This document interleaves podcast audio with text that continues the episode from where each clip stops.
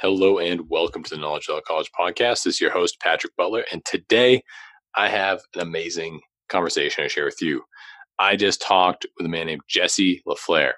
He's a professional parkour athlete and free runner. He has an amazing YouTube channel. He's been active in Hollywood and on TV as a stuntman. He's an artist and filmmaker with a brand new documentary out called Bound by Movement. It's really awesome. And on top of all that, he's an entrepreneur with his very own pro signature model shoe. This guy is incredibly talented. I had an amazing time talking to him, and I'm incredibly excited to see uh, where his uh, career continues to go down all these different paths and seeing his success build. I think you're going to love this episode. So please, without further delay, enjoy this conversation with Jesse La Flair.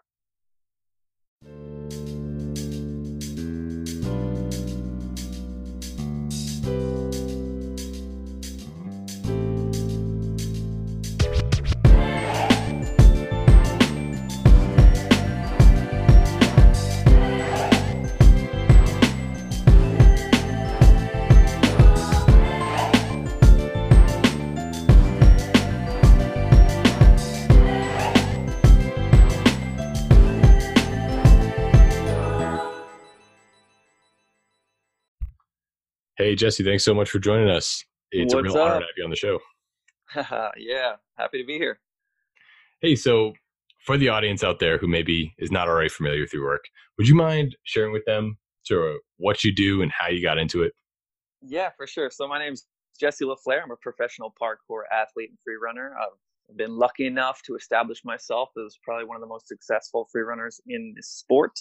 Um, I am the first Pro to have his own Pro Signature Model shoe through a company called Tempest Free Running, which I actually am also a co-owner of now.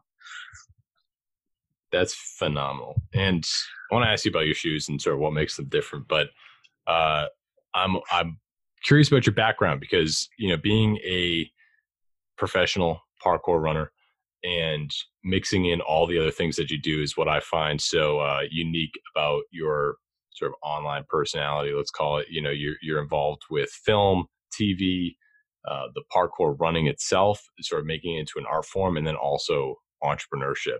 And I'm curious if that's something that you always imagined, sort of, or something that you planned ten years ago, or is it something that sort of unfolded naturally and caught you by surprise? Yeah, you know, I mean, I grew up in action sports. I was always sort of addicted to this, like ex- exploration of like physical I don't know movement. Um, I I grew up kind of riding motorcycles. I, I, drove my first dirt bike when I was like three years old, and had my first motorcycle when I was five. My my dad has always kind of been like into motors, and he's actually um, drag races for the NHRA now. Um, but so we were kind of always surrounded by like this not really extreme but kind of extreme parenting in the sense that it was like yeah let's you know throw throw my three year old on a motorcycle and let him ride around um, even though he can't touch the floor. So the only way for him to get off is to hit the brakes and jump off. Um, but but i I kind of had this like natural digression of of motors or vehicles into the sport. So for anyone that doesn't actually know what parkour free running is um, parkour is kind of the way that we explain it is it's like we use our body right in the most fast and efficient way to get from point A to point B, going over, under, or through any obstacle that might be in our path. So it's been used in things um, like the military, where it kind of got its roots um, and brought into the, sort of cities of um, France, and then it kind of changed into this like evolving sort of sport. Um, and then free running, which is the freestyle aspect of what parkour is, is more about like self-expression through movement in any given environment. Uh, you obviously still use all the fundamental movements that are in the core of it from parkour, your vaults and everything, um, to uh, to to kind of expand how and what you do in in a space. Um, but for me, I, you know, I came from action sports. I grew up riding motorcycles. I then went into like dirt jumping and BMX. Um, and then it sort of became like skateboarding and rollerblading. And I started, I actually took rollerblading and dirt jumping pretty serious when I was young. So there were, there were moments in that where I started to realize like, there are people living off of doing this fun stuff, you know, and I had um, signature BMX bikes, and the rollerblades I bought were you know pro models of, of pros within the sport and it just like for me became this dream to have something um, that i created for a sport and i didn't find parkour till i was in college so i didn't know if that was ever going to happen and when i found parkour it definitely wasn't even considered an action sport even though that's kind of how i always saw it when, what year was that when you first discovered parkour oh, let me think i mean it was about 14, maybe 15 years ago. Um, I was in college. Yeah. I'm not, I'm not sure. I hear you. I mean, for I, I think for a lot of people, you know, like they're like I remember seeing it. I think it was in around like 2006. It was in like a James Bond movie, Casino Royale. There was a chase scene with parkour, and I think that really got a lot of people talking about it. And I remember seeing it sort of elevating in popularity. But what what I think is interesting is sort of diving into a, uh, you know, looking at it as an action sport and looking at it as something that could grow into something much bigger, even when it's in its fledgling stage and still very new to, you know, especially people in America. Which, uh, you know, like from your perspective, did you just start sort of playing around with it, found that you, you know, you're good at it, or was it something that just was fascinating to you? How how did you sort of take that, uh, you know, fledgling sport and, and you know commit so much energy and time to it you know i was so when i when i kind of discovered it it was some kids jumping around and they were very much into the the aspect of like parkour itself like the fast and efficient movement right? Overcoming obstacles whether they're physical or mental right? So i was like all right whatever i'm in you know i'm, I'm this sounds amazing. So when i started doing it it was really just like i was already into climbing and jumping and you know exploring things. So now that someone kind of put a name to it, it almost gave me more permission to continue to do it. Um, and I, I just kind of yeah, I was I, I picked it up pretty quick because I've already been jumping on trampolines and with rollerblading, I was you know flipping over fly boxes and um, whatnot. So for me, the skill level was already kind of there on like an early, you know, when I got to it um, pretty early.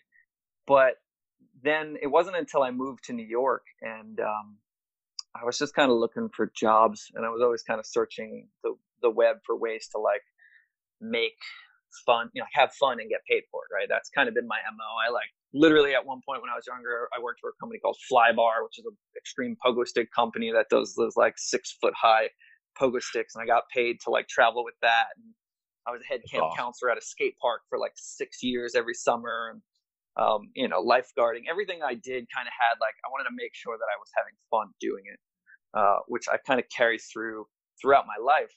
Uh, so when it came to parkour, I was like, this is a thing I'm into. So I started searching for ways to do it for money, whether that was, you know, almost being on the Knicks halftime show and auditioning for that. And then um, I found uh, an audition for Eastman Kodak Company. Uh, the film company was shooting a short film slash commercial for their new film stock where they compare two different films.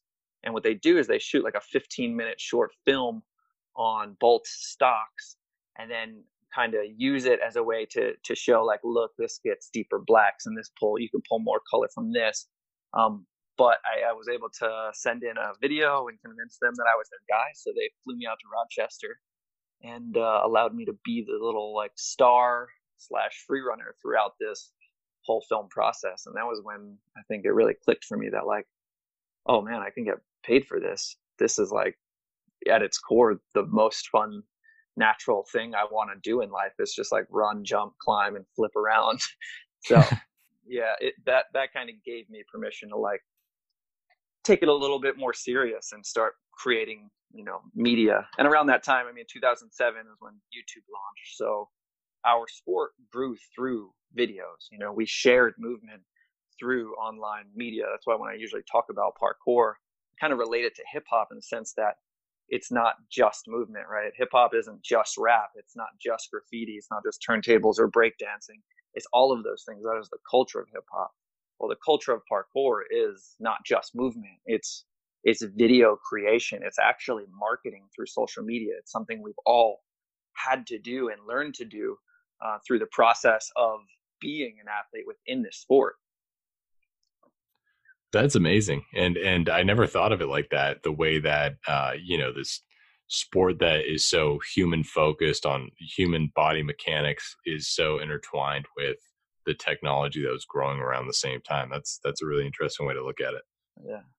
So tell me about uh, how you've perceived the the art form of it and how you've you know sort of weaved together this sport into more of an art style with the mm-hmm. videos that you made. You know, I watched one today. They have 11 million views on YouTube. It's the the zombie parkour movie. Like, how, yeah. how did you start to to you know have the idea of of you know, sort of mixing these things closer together and make it more of a dynamic art form?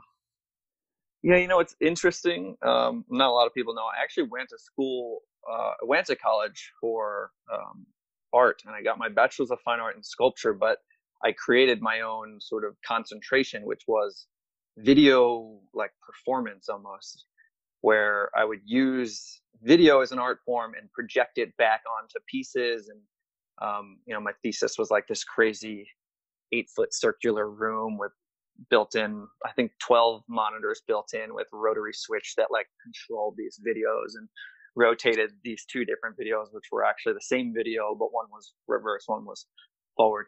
Craziness. Anyway so um so video was always this this tool for art for me. So when the more i started getting into movement um the more I was really like, all right, I need to connect these things because there's so much of it about it that makes sense, especially like we were just saying, like with YouTube and platforms, video platforms becoming more accessible uh, to not only like post things on, but actually share with people uh, and build an audience. Um, it, it kind of was from that earliest stage was like, it just made sense to me. And I think if you look at one of my first videos on YouTube, it was like next video at 10 subscribers.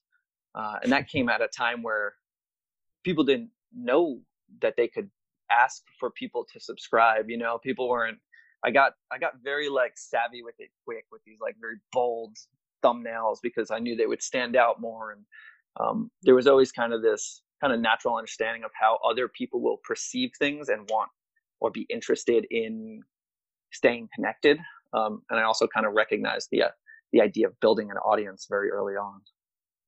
It's pretty cool how parkour is probably one of the best things for, you know, a young YouTube platform where, you know, people are publishing their videos off of, you know, whatever cameras were available at the time. Didn't have to be any crazy high quality because what you're doing in the video is just so cool to watch that that doesn't really matter as much.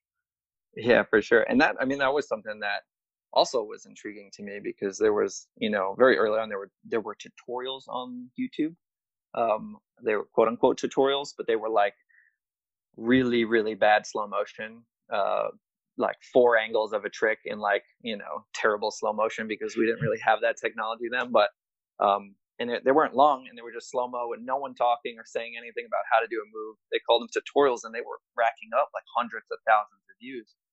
So for me i was like you know, looking how to do tricks. And I was like, there's no real information out there. So that turned me on to being like, all right, people need to make tutorials. So I started making really in depth tutorials. I think at this point now, I, I have about 20, no, sorry, 80 tutorials on YouTube. And I think collectively they've probably racked up like um, 20, 20 to 25 million views. Um, and uh, it's kind of been a, a really nice catalyst. And I got a lot of youth reaching out saying like, those videos were the reason they were able to get into parkour and learn how to do it. So, um, yeah, super proud of that. The tutorials are awesome. I have to say, I, I watched the one on how to do a backflip. It's like very in depth. Uh, you know, I have to admit, I still cannot do a backflip, but uh, the, the is, you know, it's it's described in a very uh, in a way that even though I never imagined being able to do a backflip after watch them, like you know, maybe with enough practice, maybe uh, right setting, I could I could sort of figure this out. Yeah, for sure.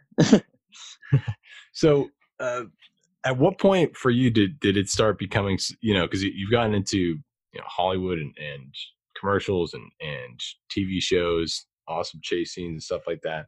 Where did those opportunities start arising? Uh, again, I guess just out of the hustle, right? Like, so even in New York after the Kodak thing, I, I sort of recognized, like, all right, I, I don't know how to act. Um, I can, I'm, I'm comfortable in front of a camera. I have been my whole life, and uh, now all I need to do is figure out how to like be a little bit more confident when it comes to the other side of what TV is probably going to require from me. So I started taking classes in New York about acting, and then I got, and then, and then the real decision probably was was moving out to Los Angeles, right? Like my entire family, like whether aunts, uncles, grandparents, everybody lived on Long Island where I grew up, pretty close to each other, and not many people in my family ever left. Um, and kind of like you know the one uncle that did leave, didn't no one ever really talked to anymore. So I was I was sort of brought up in this like idea that the family stays together. Um, so when I decided with my my at that time well at that time probably girlfriend when we decided but then we got married. Um, wife who this is an offshoot but we've been together now for about 19 20 years since ninth grade. So it was wow. a decision we made together but um, we decided let's we want to go out to la um, we didn't even really understand what la had to offer. We just were like no we both want this and we should do it. Um, so we came out one weekend literally spent the weekend looking for apartments and signed a lease and then we moved a month later. Um, and that was probably the hardest decision i made but also part of the equation when people you know i get reached out to a lot people say like how do you get into stunts? How do you get into movies? How do you be on tv and i think a large part of that answer is just being where the work is. You know i mean? Being willing to sacrifice something um, because there will always be sacrifices that need to be made. And unfortunately, mine was sort of like having that moment where I had to leave the people I loved the most to go try to chase my dreams and, and you know, kind of uh, trust myself. Uh, yeah. Yeah, that's, that's a big part of it. that is definitely a huge challenge. I'm from Boston myself, and I know what you mean. In the Northeast, there seems to be like this bubble where everyone stays where they are. They, you know, don't, you know, like the family stays around, and uh, you know, moving out to California is it's it's a bold move, but definitely uh, worth the opportunity. And you know, it's ultimately to give, you know, to create more for your family, right? Yeah, yeah, and I think you know, it, but then again, like I was saying, it comes back to the hustle. Um, I think every a lot of people like to a lot of people that don't have the hustle like to just call successful people lucky, you know, and like yep. no one really sees the hustle. Um, they're not really meant to, you know. It's that's that's part of the the behind the scenes sort of stuff that happens on on a literally daily basis. Um, and that's you know when people talk about entrepreneurship or just this idea of not having uh, a full time job. Um, you know, I think we as freelancers end up working a lot more than right than the full-time job guys. There's some funny saying about you know i, I don't work a full-time job a 40 hour week so that i can work an 80 hour week because we're always sort of on right? Yeah yeah you quit you quit your nine to five for a yeah exactly that's great. That's the best way i've heard it. And, and it's like the uh you know i i hear you it's like the hustle is not really meant to be viewed it's the uh, you know, they'll say like an overnight success, 10 years in the making. Yeah, exactly. Yeah. So what did that look like for you? You know, because I think it, it, with what you do, it could easily be mistaken. At least if I, I felt like if I was trying to do what you were doing, it could easily be mistaken for like this, you know, you're just having fun working out or doing something like that. But to make it into a professional hustle, you know, to make it into uh, to to treat it like a professional what did that look like for you when you're going were you training every single day? Were you like what what did that regimen look like? Yeah i mean it, it definitely we call it training actually when you go out and jump on shit. Um, but in in actuality there's there's an element of training right? It's always the that's part of the fun is getting to do the thing we love. But i think the the work came in a in a mix of it all, right? Like I marketing is so much of is what gave me the platform to be the person I am. Uh, at this point of parkour and freerunning, I'm nowhere near the most talented athlete. There are like 12 year old kids doing like tricks that I can only dream of. Um, but that is, you know, maybe when I was in the spotlight the most, maybe that wasn't the case. Maybe it's it started to grow beyond the skill level because I'm kind of stuck in the work and not able to train as much as some of these younger kids. Plus, obviously, we've unlocked that sort of natural growth pattern for them. But uh, yeah, I think I think it's so much about the marketing, right? Like I built a name for myself. I I was very strategic about you know ways to do that, and you know Ninja Warrior was one of those platforms. Um, American Ninja Warrior TV show, obstacle course challenge show. If you don't know it, that's crazy. But I I was able to get on the show very early on. I think it was season four. It might have been like the first or second year they had it inside the USA. Um, and I just kind of like made my whole sort of submission about the idea that my YouTube subscribers were all asking me to be on the show. And I made, you know, I actually made a video being like, hey guys, can you comment below? Jesse, you should go on Ninja Warrior. So during my submission, I can like post all these screenshots and, and convince them that, you know, I have this large fan base and that's why they should put me on. Um, and long story short, I ended up getting on the show. I did pretty well. I think I was like the first in the because there's two qualifiers. There's a short course and a long course, and then in the shorter semi qualifier, I ended up having one of the fastest times. Obviously, made it through to the next round, but they sidelined me in an interview, and they're like, "Hey, can you tell us about this?" I was like, oh, "I'm doing this for my YouTube subscribers." You know, I'm trying to plug my YouTube on national television, and like because I'm very conscious about the marketing side, and they end up yep. being like, "Oh, Jesse, you can't say YouTube, da da da," you know. Uh, I was like, "All right," so we did another interview and just left it out, and then luckily on the finals course, I had the fastest time. Um, so they were all like super stoked on what I was doing, and they're like, "Hey, let's talk about your YouTube subscribers, or your your fans that wanted you here." So I got to like the next thing you know, they're on the TV show. They're like the YouTube sensation Jesse La Flair. So every opportunity I have, I look for a way to reconnect it to kind of double dip or benefit the the future side of the endeavors that I want to take on next. Um, and another quick example is something that's not out yet.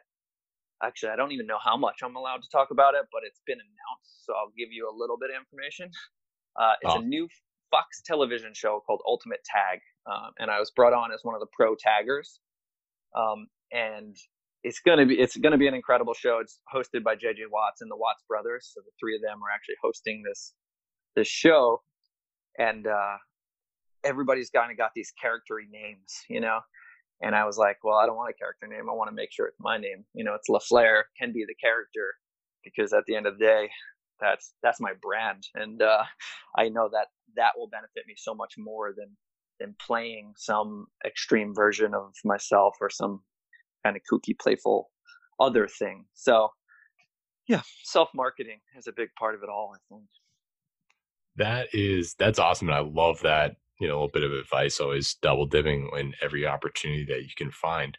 Is that something that you just had a natural knack, or something that you just sort of figured out on your own, or is that something that you observed in someone else and sort of picked up? I think you know I, I grew like I grew up in a family that was always more street smart than they were educationally. um, so you know, my my dad was always he. At one point, my dad was living in his car. Uh, his parents, I guess, divorced or something. So he was living in his car for a while. So he had he had kind of dealt with a lot of the the hustle of life too. So I think there was always little things in the way that I was brought up that that got me to look at bigger picture and definitely not just like how to play the game of life, but also like how to communicate with people and how to, you know, help others and have a relationship and and the idea that, you know, that it all kind of comes back around to you depending on how you handle any given situation. So I'd probably I'd probably give a lot of credit to that side of, you know, who I am and where I have that natural inclination to do that sort of thing. That's awesome. Yeah, it's you know a lot of people out there they play the game, but they don't play to win, and yeah. they're not they're not playing to to get the most that they can out of it. So that's that's pretty cool.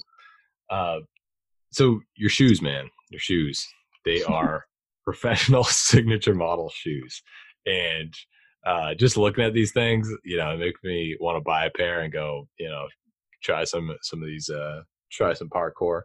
Sweet. What make what makes these Yeah, I mean the marketing again is insane. You, are crushing it with the marketing. Uh, what what first off, what you know, you mentioned that when you were young and you were riding like you know dirt bikes or roll, roller skates or whatever that you were looking at those brands and you want something for yourself, but a lot of people I think want to do something like that, but they never take the action to actually build the business. Uh, what was it like for you sort of diving into that space and, and how has it been going for you so far? Well, I think, you know, one of the really one of the negative, I guess one of the positives and negatives of parkour is that there is no device, right? Like within any other sport, you are able to get sponsored because the device itself lends multiple opportunities for that to happen. You know, if we want to break down like a BMX bike, you have the not only do you have the handlebars, you have the handle, the grips on the bars and the the forks and the wheels and the rims and the you know like everything on the bike is is an opportunity for a sponsor to get involved with you as a brand within parkour. We don't have that. We have lifestyle. We have clothing, hats, maybe throw on some headphones or a watch. Um, and then the only real device we have, which you technically don't even need, are shoes. So when you think about um, a sport with no sponsorable device, it it feels like the most natural thing that we can do is create that device for our sport. Um, so there were a couple brands that had already done kind of some shoes and called them parkour. Even really early on, Adidas had like a free running shoe that they built, but it was like so early on that I don't even think there was probably a hundred thousand people doing parkour free running at the time. So it wasn't really like a self like a sustainable thing for a major company to get behind.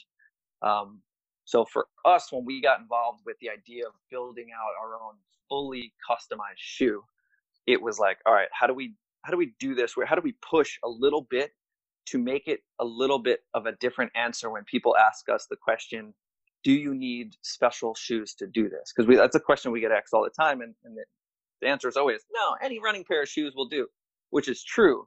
But if we can change that, right? If we can actually convince people because we're building a product that is going to keep you either safer or make tricks easier for you to do, then then I don't know, then we we win, right? And then we have something that will allow us to to get funding to build out events and build out bigger parks and um, host competitions and things like that. So for us, the idea was like, all right, let's build a shoe that has features in it that are specific to the way we move in parkour and you know and it, it was a little bit of a stretch. We didn't we didn't push too hard. There's no like uh, hard plastics or anything in there to make it something crazy or you know. The idea was like all right we land on the balls of our feet to stick anything so let's extend that precision zone a little bit more. And we just added an outrigger um, and then ankle sprains are probably the most common injury within our sport. So what can we do to try to save that? Or like you know if someone wants to go big or, or push the limit of what they're currently capable of by stretching just past that limitation and risking a little bit of their you know ankle stability by by hucking a bigger trick maybe we can give them um, a strap that allows them to, to support their ankles very quickly without having to unlace their entire shoe and and do that um, and or if they did get injured already and they're trying to come back from their injury can we give them something so that they don't have to shove a, a full ankle brace into their shoe and uh, have to deal with all that? So um, ankle strap and then we did a padded tongue because people are starting to do tricks off the forefront of their foot um, and then we built out our own custom eva foam which is absorbs a certain amount as well as it, it kind of adds this sort of springiness back to to your jump as you're you're leaping off the stuff. So I love it, and I mean, I think you're kind of hitting a, a trend right now with, uh, you know, introducing a product like that. Uh, you know, I'm sure you've seen in sort of like the running community. There's there's been a big uh, shift in the way that running shoes are made compared to they used to be with like a, a large heel. And uh, you know, you mentioned you know we land on the balls of our feet when we are, uh, you know, you're really supposed to do that running or doing any athletic activity, and so you know having sort of a lower impact shoes definitely seems like the uh, the way that you know Adidas and Nike they're moving towards lighter weight shoes and uh, to avoid injuries that are common with any sort of athletics. So I mean I think you're sort of hitting the right stride there, and I, I love the features that you're able to you know complement into the design of the shoe with uh, that they're designed for for parkour free running. I think that's awesome. Thank you. Where, where's uh where's the best place for people to get them? Yeah, if you head over to tempestfreerunning.com backslash shop backslash La Flair, or just go to tempestfreerunning.com and uh, you can check them out there. And I think we have some links to some videos of them in action. Um, yeah. Love it, man. Love it. Uh, I, I want to hear more about what you're working on now because I I'm looking at sort of the the course of your career here, and I'm seeing it, you know, moving into so many like such a multifaceted thing at this point. You know, on your website, it's like it's like there's the art, there's the video, the you know your, your, appearances on TV, and then uh, you know just the physicality of it all. Anyways, and it seems like such a uh, again, it's a very dynamic position that you're in. It's also uh, you know one that uh, I'm super curious to see sort of where you project this going in another you know five ten years. I, you know, I'm definitely at that point in my life where like the question of like, what am I doing now? Like, what am I doing next? What is the plan? The second I always start to look a little too far into the future and I start to have those questions arise, the more stressed I kind of get, you know, and it starts to like freak me out and I get a little like in my own head about things.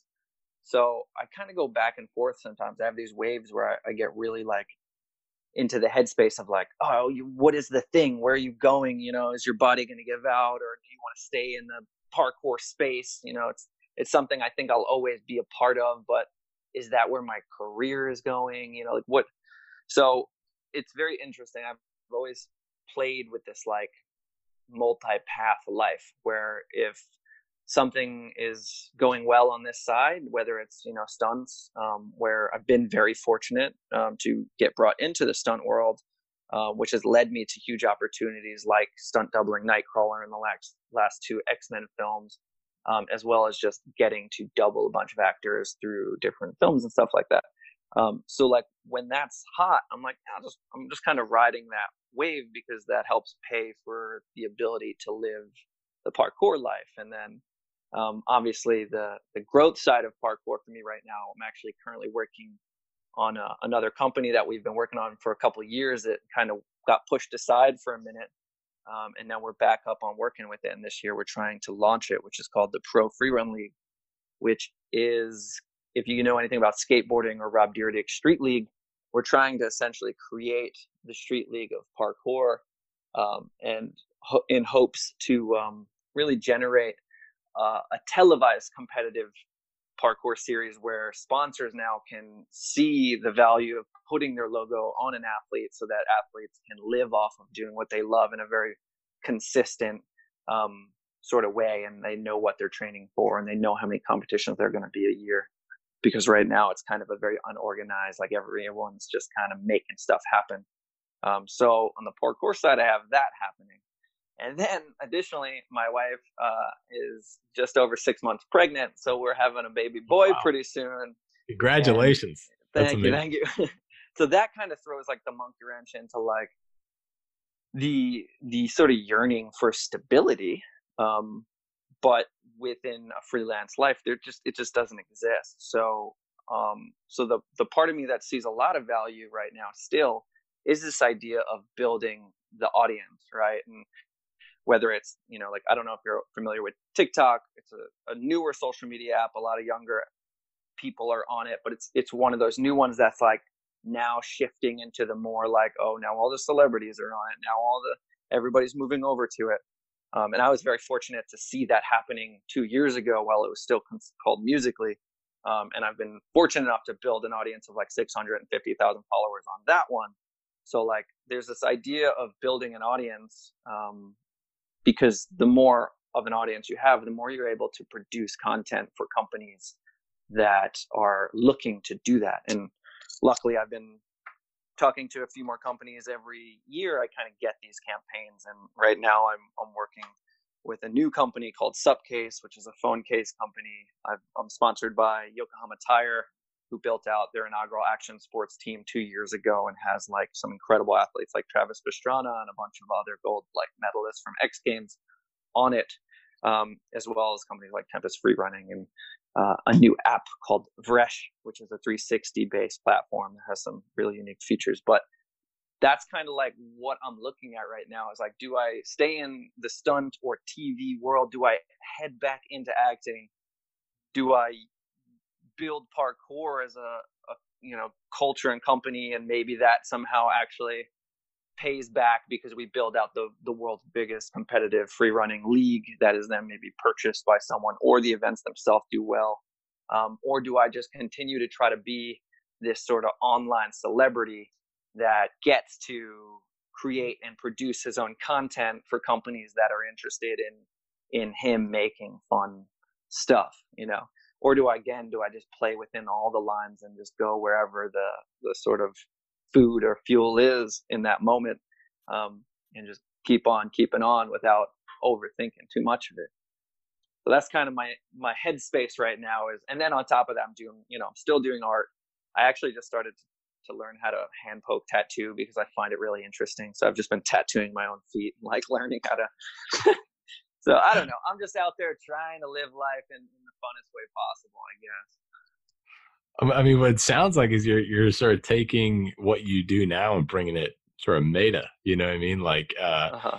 rather than you, know, like uh, I'm sure you could continue to be successful on your own, doing these stunts on your own, and uh, you know, and, and being, you know, a phenomenal parkour runner, but it sounds like you're you're developing out like the the sport as a whole, developing out the platform for hosting that sport, which you know sounds to me like you're double dipping again. Uh, yeah.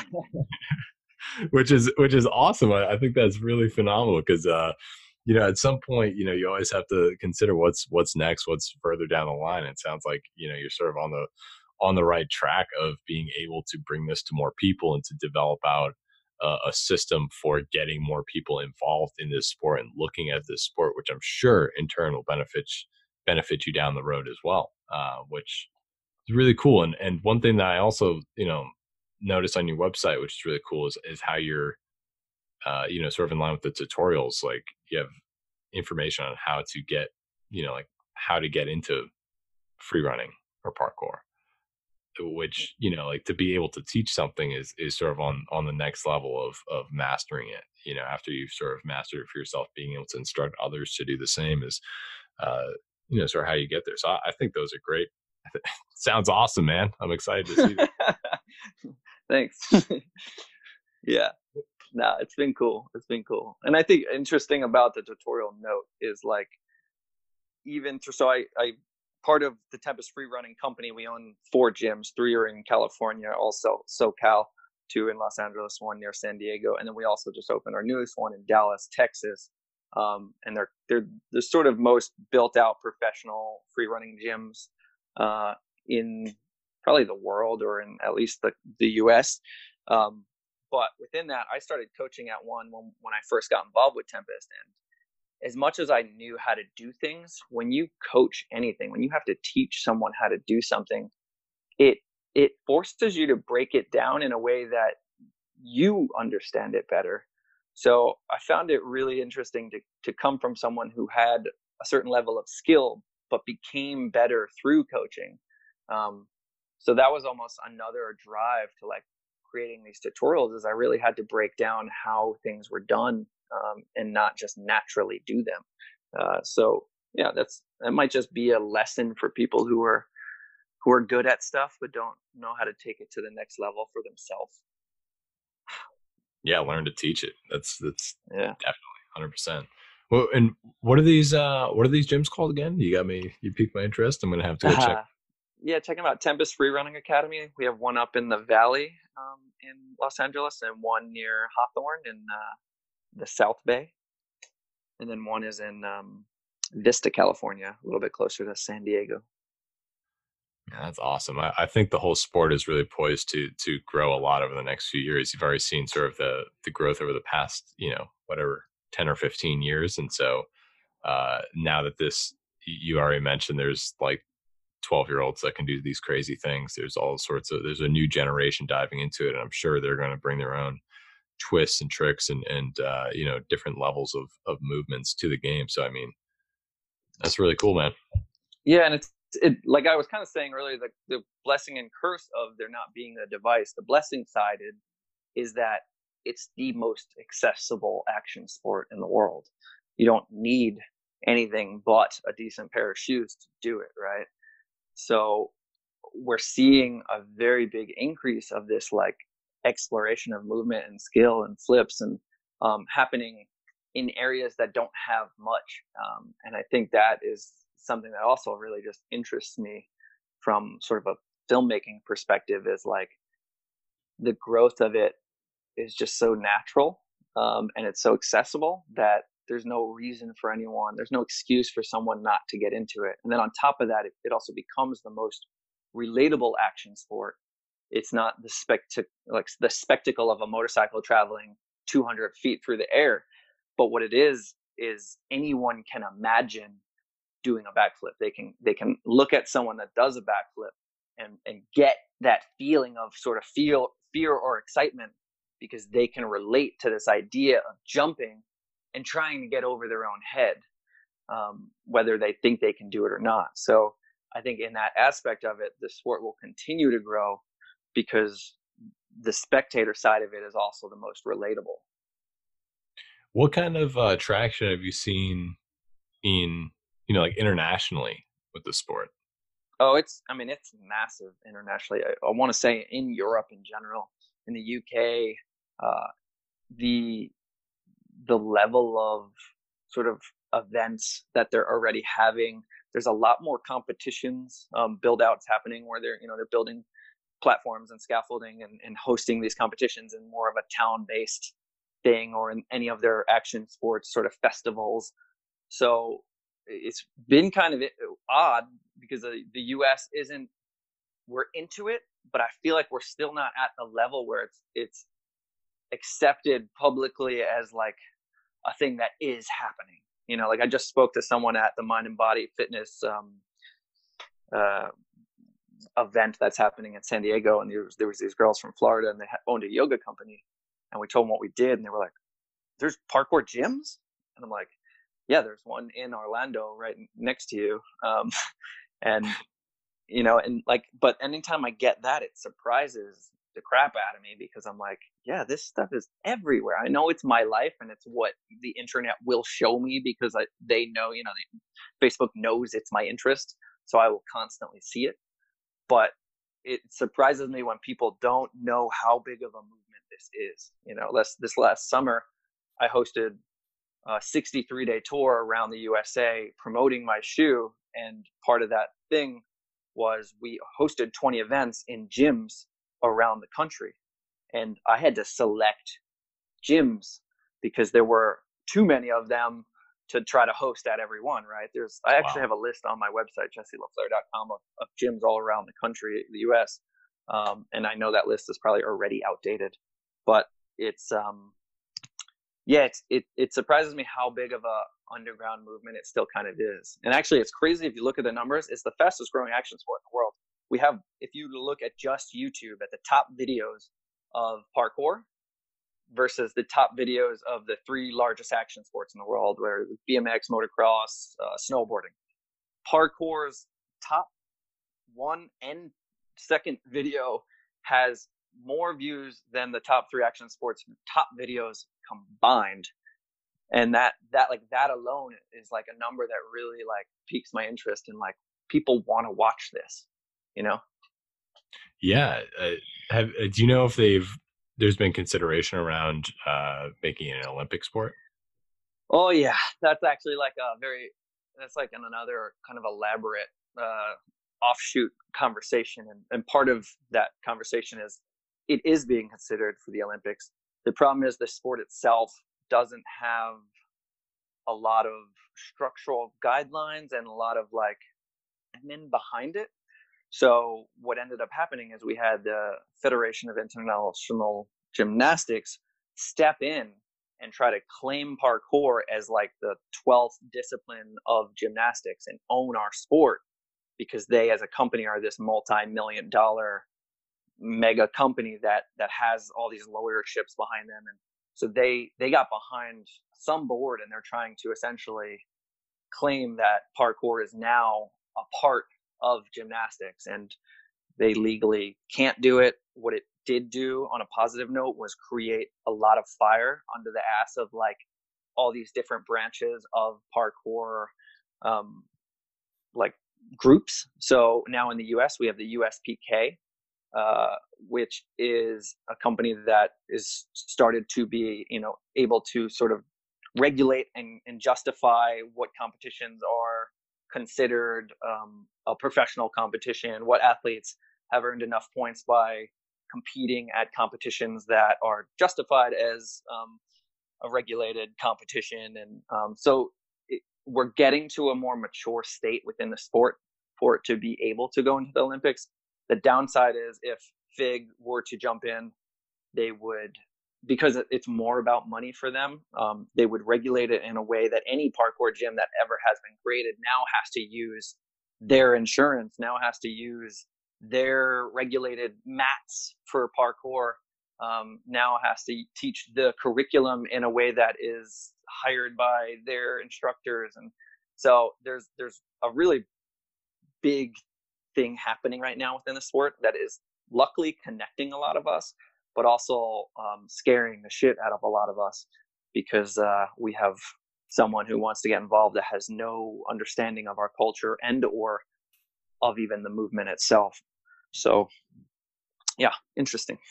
Yeah, that's that that is really interesting. I'm sure that that kind of pressure from from the you know from gymnastics trying to take over like that is probably probably going to have an inverse effect and, and strengthen the bonds uh, within the parkour community. So I'm sure at least I'd like to see it play out that way. It seems like yeah, yeah.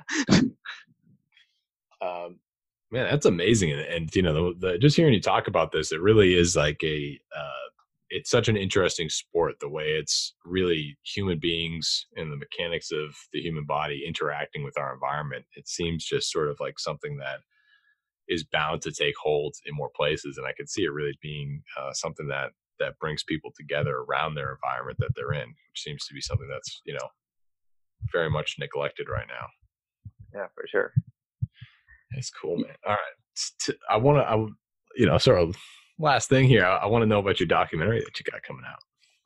Oh yeah, I mean, pretty good transition in general. So the part of that tour that I went on, um, we, like I said, we hosted about 20 events all around the country. We're on the road for 63 days. But the way I, so again, talk about the hustle, right? I actually fully self-produced the entire tour on my own. I organized every single event. I calculated every bit of the trip itself and down to the how much, how many miles, what's the average cost of gas, uh, how much does it cost to fly out and bring on some of the world's best athletes to come with me from around the world. So paying for their flights as well as a little stipend to have them there, plus pay for food, plus drive the tour bus, which is a 33 foot RV with double slide outs that I had to purchase myself, and then create the art um, that wrapped the bus also find companies that would trust me enough to sponsor the tour and help pay for the wrap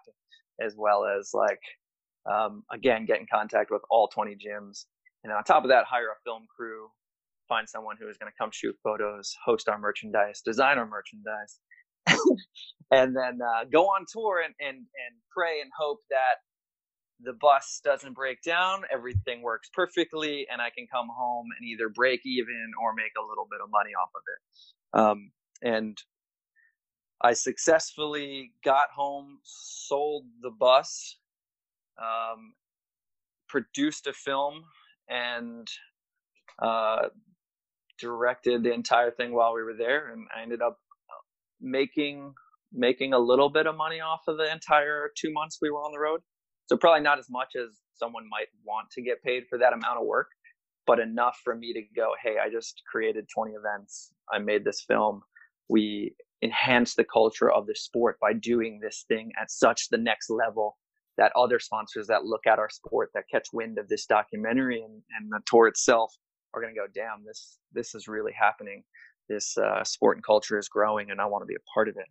So the film itself wasn't necessarily just about the tour um, it was it really was a look it was kind of meta it was like the film is called bound by movement the story was that we have all these incredible athletes, literally from around the world. Um, I think it was 13 cities and six countries or something. Uh, and the thing that connected us all was this movement, right? Parkour as, as a sport and a culture. So it is very much action sports film in the sense that, you know, we go to abandoned factories and we stop at a abandoned um, gold mining town in the middle of the desert um, and we shoot free running there we just capture movement in, in these really beautiful edits uh, that are connected by a very kind of real life docu vloggy style um, mix of interviews and and just following along with uh, each one of our athletes so the film is available on all digital platforms, but if you want to check it out directly or at least check out the trailer, you can head over to boundbymovementfilm.com and uh, let me know what you think. And where can people, they should watch it on Vimeo? Yeah, so if you go if you go to that link boundbymovementfilm.com, it'll take them directly to Vimeo. Otherwise, if you're at home and you have the new Apple TV, you can pretty much say show me Bound by Movement film and it'll bring it up on Amazon Prime or iTunes or any other digital platform, Google Play, things like that. Man, that that is awesome. I'm looking forward to watching it myself, and uh, it's it sounds like you know for for what you're doing there, sort of creating culture and creating art uh, in the form of a documentary around this sport. You know, it sounds like the, uh, the pumping iron equivalent, uh, you know, to to parkour and, and that. So I mean, you could see, uh, you know, what pumping iron did to the weightlifting community. I, I hope that uh, this film, uh, Bound by Movement, has a similar effect on your sport. Me too.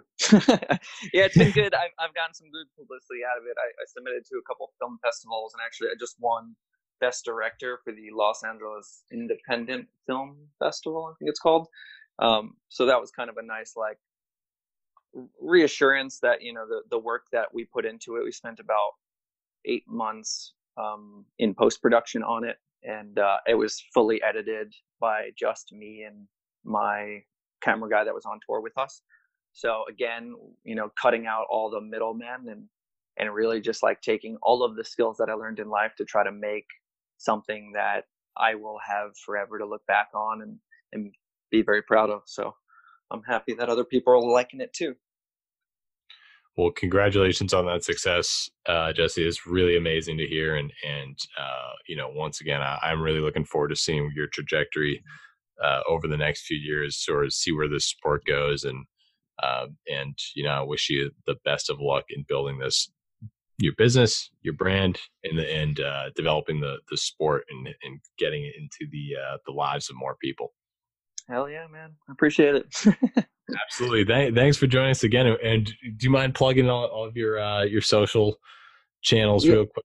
Wrap up. Yeah, for sure. If you just look up at Jesse LaFlair, that's J E S S E L A F L A I R on Instagram and most other platforms, you'll find me.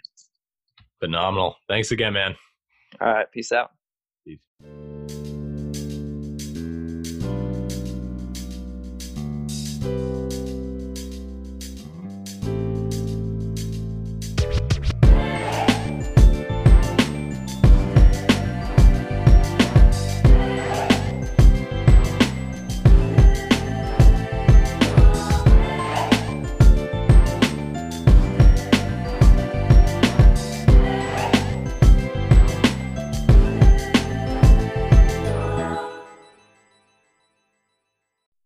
Everybody. Thanks so much for listening. If you enjoyed that episode, please hit the subscribe button and follow us on Instagram and Twitter. You can find us on Twitter at KWC Pod, on Instagram at Knowledge Without College Podcast.